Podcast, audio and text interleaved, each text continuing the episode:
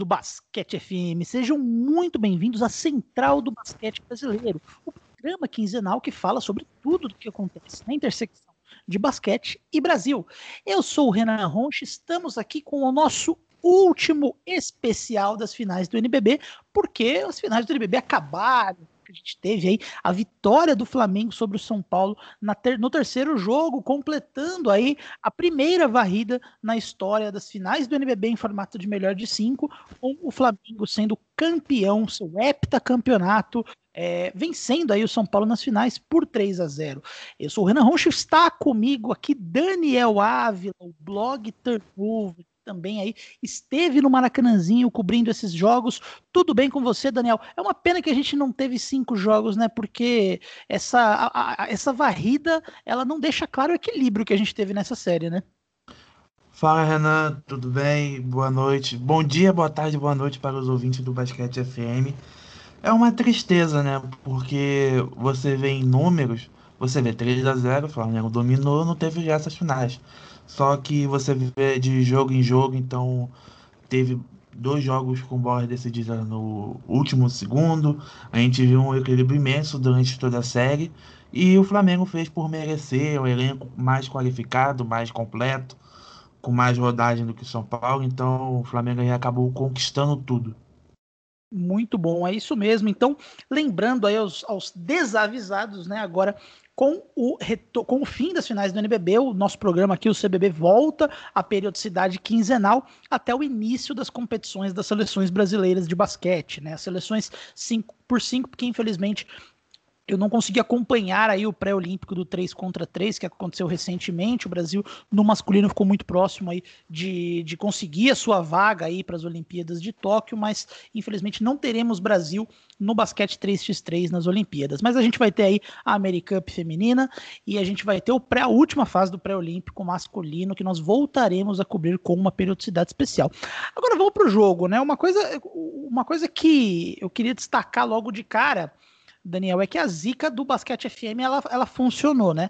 Porque eu falei no, no nosso episódio anterior que o Kenny Dawkins ele não não era mais aquele jogador do paulistano que metia bola atrás de bola, que, que, era um jogador importante da rotação de São Paulo, mas que ele não trazia mais aquele volume de jogo. Bom, o Kenny Dawkins claramente ouviu aquele podcast, né? Ficou irritadíssimo com a nossa análise, porque o, o primeiro ponto que me chama a atenção do, do São Paulo nesse terceiro jogo foi como o Kenny Dawkins teve uma atuação ofensiva diferente do que a gente viu aí no nos outros jogos, né? É, eu acho que ele pegou um pouquinho de ódio da gente, né? Que a gente criticou bastante ele no, no episódio sobre o jogo 12 e foi muito bem no, no jogo 3. Foi até uma surpresa para mim, porque ele já não vinha tão bem nos playoffs. No jogo 1 ele foi mal, tanto que ele virou, virou banco do, do Isaac. Isaac tomou a titularidade no jogo 2 e nesse jogo 3 ele foi muito bem, mesmo vindo do banco, teve uma minutagem muito alta. É, 32 minutos no jogo, 19 pontos, 2 de 5 na bola de 3. Então o Dawkins foi muito bem contra o Flamengo no jogo 3. Muito bom. Exatamente. E esse jogo ele foi meio que uma mistura de novidade com mais do mesmo, né?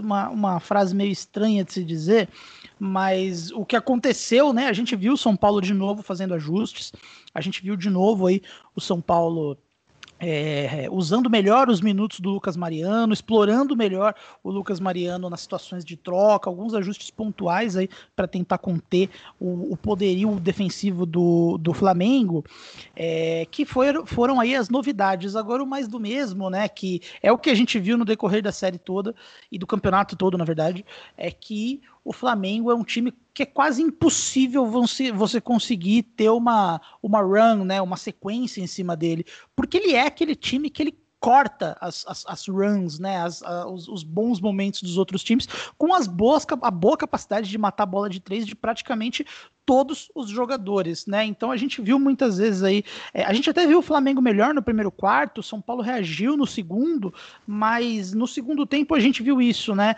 A gente viu o São Paulo reagindo ali, tentando voltar para o jogo, tentando virar, e o Flamengo sempre cortando as reações do, do, do, São Paulo na bola de três, que mostra aí como que, como que é que é complicado ganhar desse time, né, Daniel? É, isso é verdade, Renan. É, eu falei muito, um pouco disso no, no jogo 2, que em todo jogo que o São Paulo enfrentou o Flamengo e perdeu, ele sempre teve uma sempre teve um quarto em que tomava muitos pontos, né, tomava 15 pontos de diferença e sempre buscava depois. No jogo 1 foi assim, no jogo 2 foi assim, na semifinal da B Série A foi assim. Então, são Paulo sempre seria aquele time que corria atrás. Nesse jogo 3 foi diferente, não teve uma grande diferença, não teve um. A maior diferença foi de 6 pontos, que foi no, no primeiro quarto, foi 20 a 26 para o Flamengo. Só que o, o São Paulo não teve esse poderio, não teve essa reação, porque o Flamengo, como você falou, muito bem nas bolas de 3, voltou a ter essa, essa facilidade de matar a bola que estava em falta durante todo o playoffs foi assim contra o Mogi, foi assim contra o, Paulistano, sempre tendo algumas dificuldades na bola de três e de finalizar o jogo. Então, nesse jogo 3 aí, fez por merecer o título. O melhor ataque da, da temporada, a melhor defesa da temporada, é, com 13,3 arremessos convertidos por jogo, o Flamengo descendo é o time que mais acertou bolas de três na história do NBB. Então, você vê uma mudança de estilo também no, nesse Flamengo. Muito por conta do Gustavinho De Conte, com esse estilo dele, que já era do paulistano, só que agora no Flamengo. E com essa qualidade do, do Flamengo, dá para notar ainda mais como ele é um bom técnico. É, eu, eu, se eu fosse fazer um, um, palpite ousado, Daniel, esse é um palpite que a gente não consegue comprovar porque a gente não tem aí números históricos do basquete brasileiro de todos os anos, né? Mas se eu fosse chutar, eu chutaria que esse Flamengo é o time que mais é, arremessou bolas de três na história do basquete brasileiro, assim, num volume de chutes por jogo, mesmo aqueles times do Oscar, do Marcel, aqueles, aqueles times que chutavam bastante bola de três, eu, eu, eu não acredito que eles chutavam mais bolas do que esse Flamengo. Essa é uma informação que a gente não consegue, de novo, é, é, que a gente não consegue é, garantir em números, mas eu chutaria isso. E teve até um texto belíssimo que saiu essa semana no Wall Sport, né, do Guilherme Tadeu, né, do Café Belgrado, aí um dos dos melhores projetos de conteúdo independente do planeta, mostrando um aspecto que faz esse time do Flamengo ser tão especial, né? Que, que é a questão do Analytics, né? O Analytics Revolution, uma coisa que é, polariza bastante opiniões aí em todas as modalidades, né? A gente vê no futebol umas discussões, a gente vê no basquete na NBA também umas discussões, né? Tem aquela discussão que, ai, deixa o jogo chato, ai, é muita bola de três, é isso, é aquilo. Uma discussão até que eu tive em um CBB no, no começo do NBB com o Pedro Rodrigues, também que tem um projeto de conteúdo muito bom, também é flamenguista. A gente teve uma discussão bem bacana sobre isso. Mas o fato sobre o Analytics, Daniel, é independente das pessoas gostarem ou não do estilo de jogo que ele provém, é que ele funciona, né? A gente vê os times que usam o Analytics aí, são times estatisticamente mais eficientes, são times que otimizam o talento que eles têm em mãos, lembrando, deixando claro, né, que usar estatísticas, usar o, Analytics não significa chutar mais bolas de três pontos, significa dar os melhores arremessos com as peças que você tem. E quando você tem essa lógica aí, o Gustavinho aplicando isso desde o começo da temporada, ele pode já buscar jogadores mais aderentes a esse estilo que ele gosta de implementar, né? Trouxe o Rafael Hetzheimer, que é um baita arremessador do perímetro, trouxe o Rafael Mineiro, que é um bom arremessador do, de longa distância, trouxe já jogadores com essa característica e pontuando também um jogador que veio no meio da temporada, o Luke Martinez, né? Também um arremessador sólido, tem um range muito grande e a gente viu de novo mais uma atuação sublime dele nesse jogo 3, cortou as reações do São Paulo várias vezes em vários momentos do jogo, fez uma bela partida. Então, de fato, né, é a premiação de um trabalho exemplar do, do, do, do, do Flamengo, do Flá Basquete, de tudo que envolve eles, né? As pessoas tendem a achar que, ah, mas contratou. É, o Flamengo, claro, ele tem uma diferença de estrutura em relação à maior parte das equipes, né? E é muito fácil cair na armadilha de, ah, mas com esse dinheiro todo tem mais é que montar time bom mesmo, né? Mas, mas eu, particularmente, acho que não é bem assim. Acho que o Flamengo ele é uma combinação, né? Da alta estrutura, da alta capacidade de investimento que ele tem, mas também de um bom trabalho por trás, de um bom planejamento, essa junção de tudo torna esse time do Flamengo que a gente viu ser campeão de novo, né? É, eu concordo, Renan. O que acontece? Quantas, pô, é, vamos usar um exemplo maior, na NBA. Quantas vezes a gente já viu vários super times não ganhando o título? Quantas vezes a gente já viu várias panelas sendo montadas no futebol e não ganhando o título? Então você tem que ter para você montar um, um, time muito forte, você tem que ter um poderio é, financeiro, mas por trás você tem que ter um bom técnico, você tem que ter, principalmente hoje em dia com a, o avanço da internet, onde você consegue ter análises estatísticas mais rápidas e, e maiores, mais abrangentes, você acaba tendo mais facilidade de, de analisar o jogo então, você usando todos esses fundamentos, montando bons times, com jogadores é, aceitando a ideia do técnico, sem rixa, sem briga do vestiário, igual foi esse Flamengo, vai ser muito mais fácil de você ganhar um título. Não é só você tendo dinheiro, não é só você tendo ter o capital para montar bom elenco. Se chega na hora você não ter um técnico qualificado, não tem gente por trás fazendo um bom trabalho. Então, esse, esse Flamengo é o maior exemplo de como fazer basquete, como você montar um bom time, como você ser o exemplo para melhorar o basquete aqui na América do Sul, já que a maioria gosta da, da NBA, mas tem uma certa dificuldade de assistir NBB, Euroleague. Então, esse Flamengo, o, na final da Euroleague que o, que o Istambul venceu é, foi até nesse domingo, que não é um time de futebol, é um time de basquete que foi muito bem. Então você ter a qualidade no elenco, o técnico e o e a análise, o trabalho de outras pessoas, então é fundamental para você conseguir um título do tamanho que é a NBB. Exatamente. A gente vê aí outros exemplos que corroboram essa questão do Analytics de explorar o melhor dos, dos, dos jogadores, né? A gente tem aí o Iago, né, que foi com muita justiça o MVP das finais aí desse, dessa edição do NBB, depois de tudo que a gente já falou nos outros dois jogos, né? O game winner no jogo 1, a forma como ele controlou o pace do jogo no jogo 2, tudo que ele tem feito aí no jogo 3, acho que ele nem foi o principal destaque, mas ele manteve a consistência aí de ser o principal armador do time com a lesão do Balbi. E, de novo, né, naquela linha de. Pô, ele foi.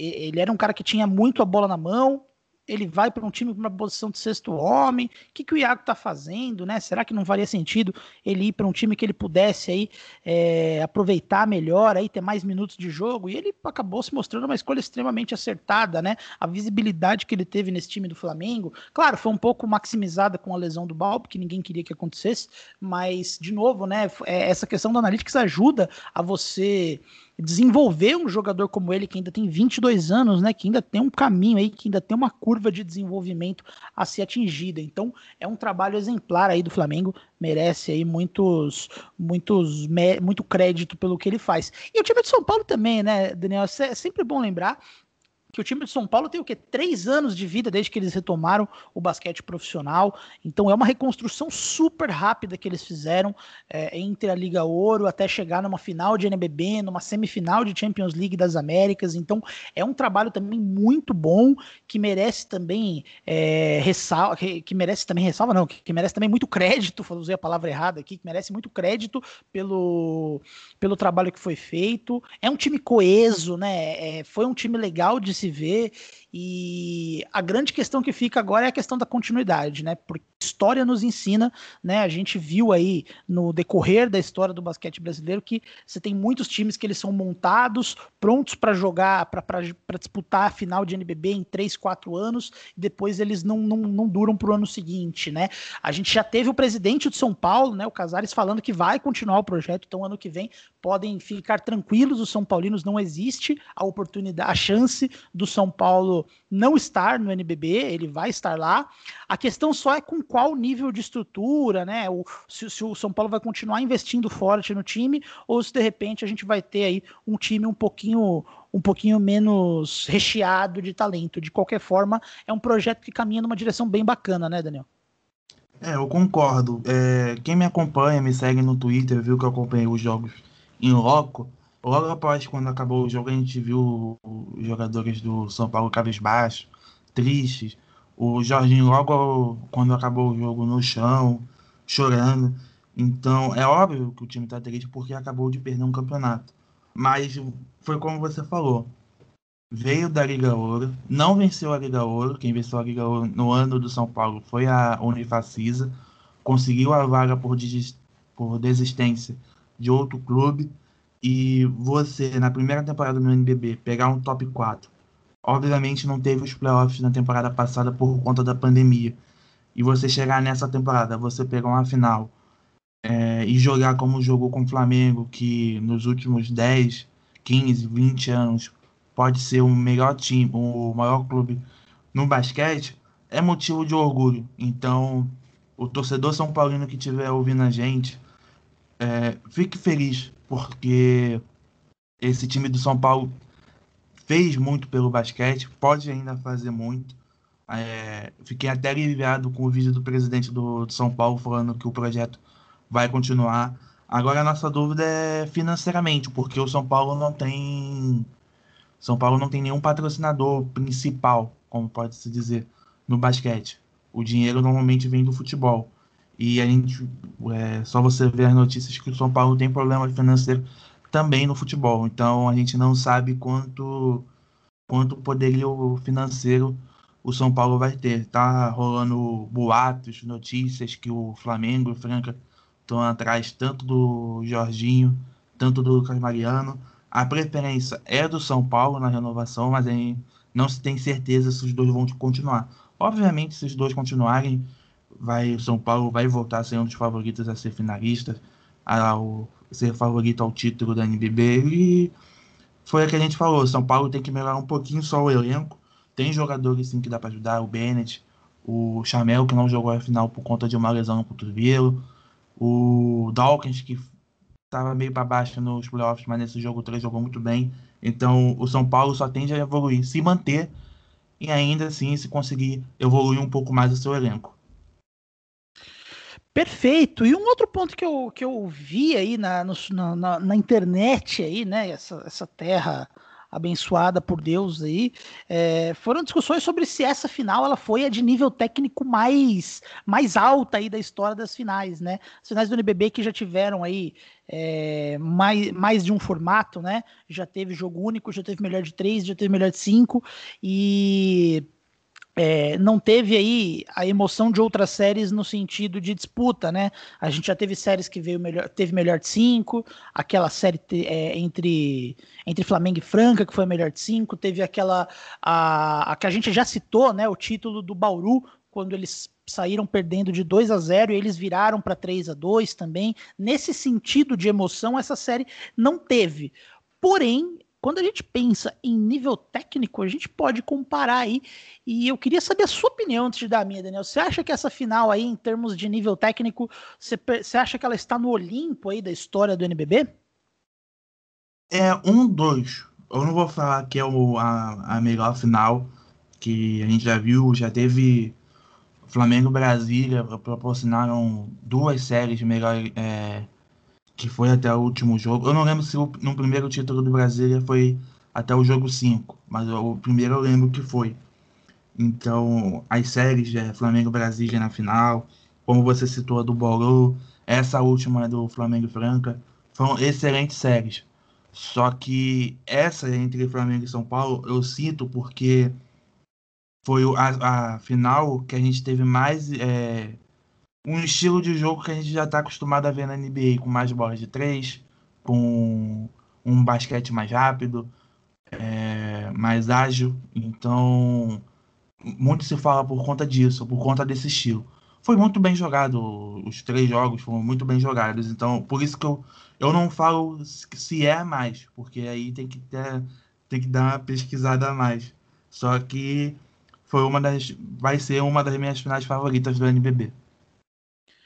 Pois é, eu tenho, eu tenho ressalvas, assim, eu penso em, em duas séries que eu particularmente gostei mais do que a do que essa série de, de de 2021. É, pensando só nas finais, claro, né?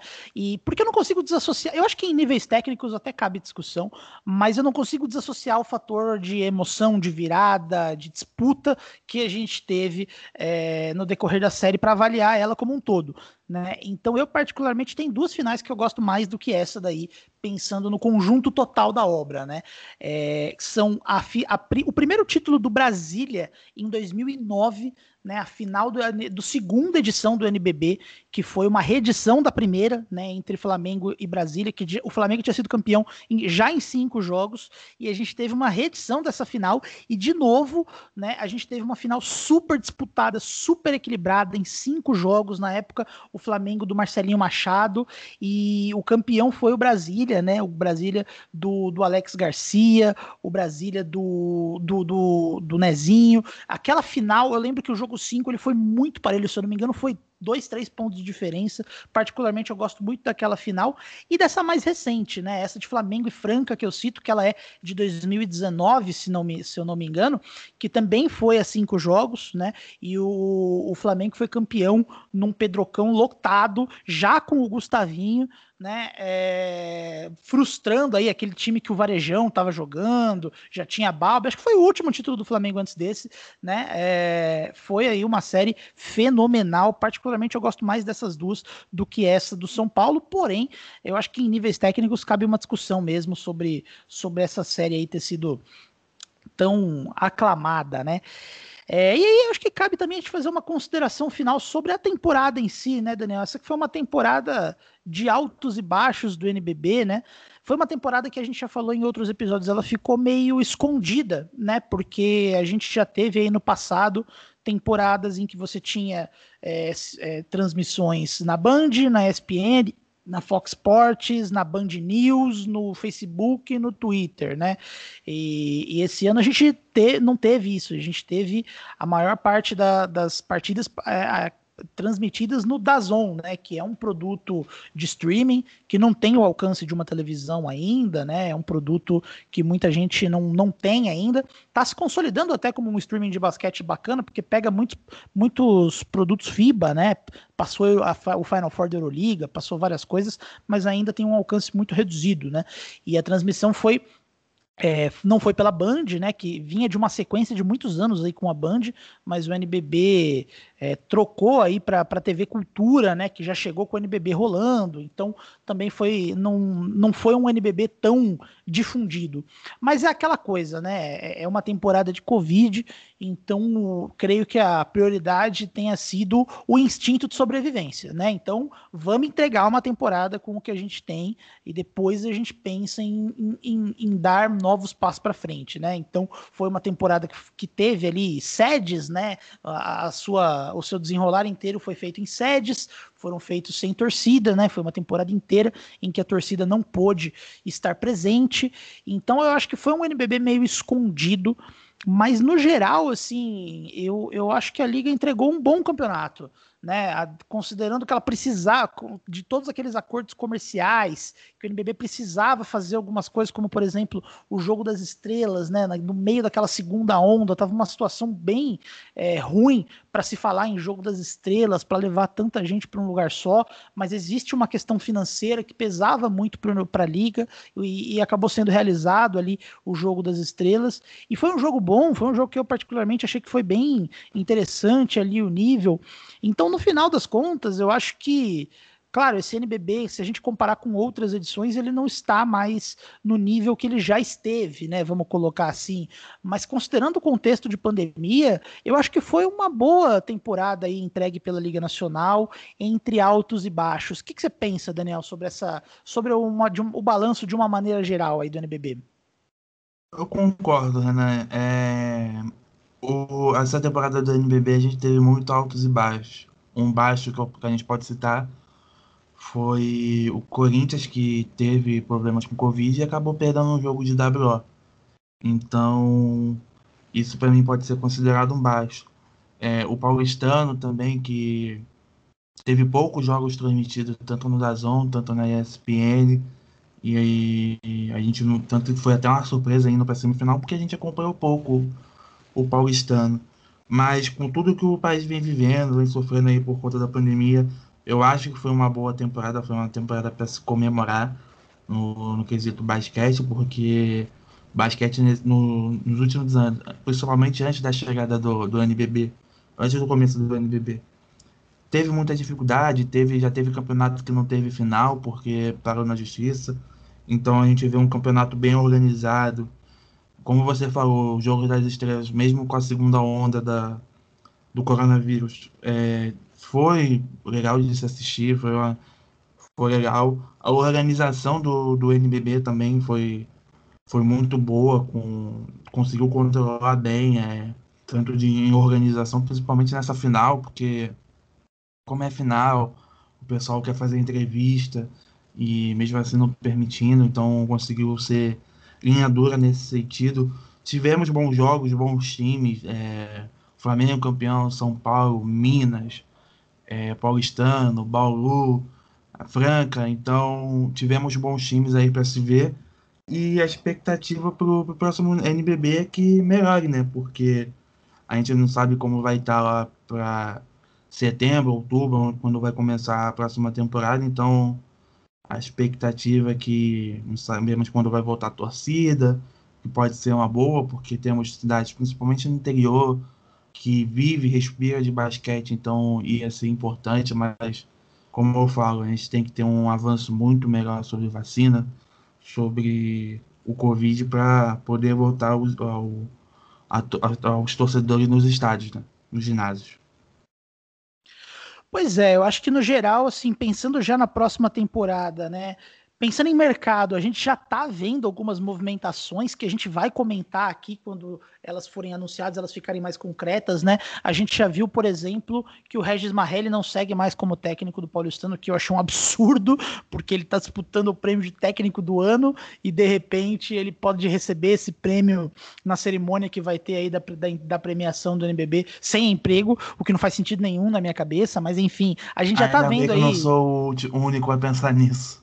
Pois é, se não faz sentido. Bom, enfim, mas isso a gente vai. A gente vai ter episódios específicos para discutir o mercado do NBB, mas a gente já tá vendo grandes movimentações, a gente já tá vendo muito rumor de nome grande, né? A gente já citou aí, você já citou, Jorginho, Lucas Mariano, já tá na boca aí de outros times, já tem rumor de Hashmeyer sendo, é, sendo aí. É, como que é a palavra, caramba? É... Sondado sondado, perfeito, sondado pelo Bauru. Então a gente já tem algumas coisas aí. Deve ser um mercado muito maluco aí que a gente deve ter agora para a temporada aí, que normalmente se inicia com os campeonatos estaduais aí lá para agosto, julho.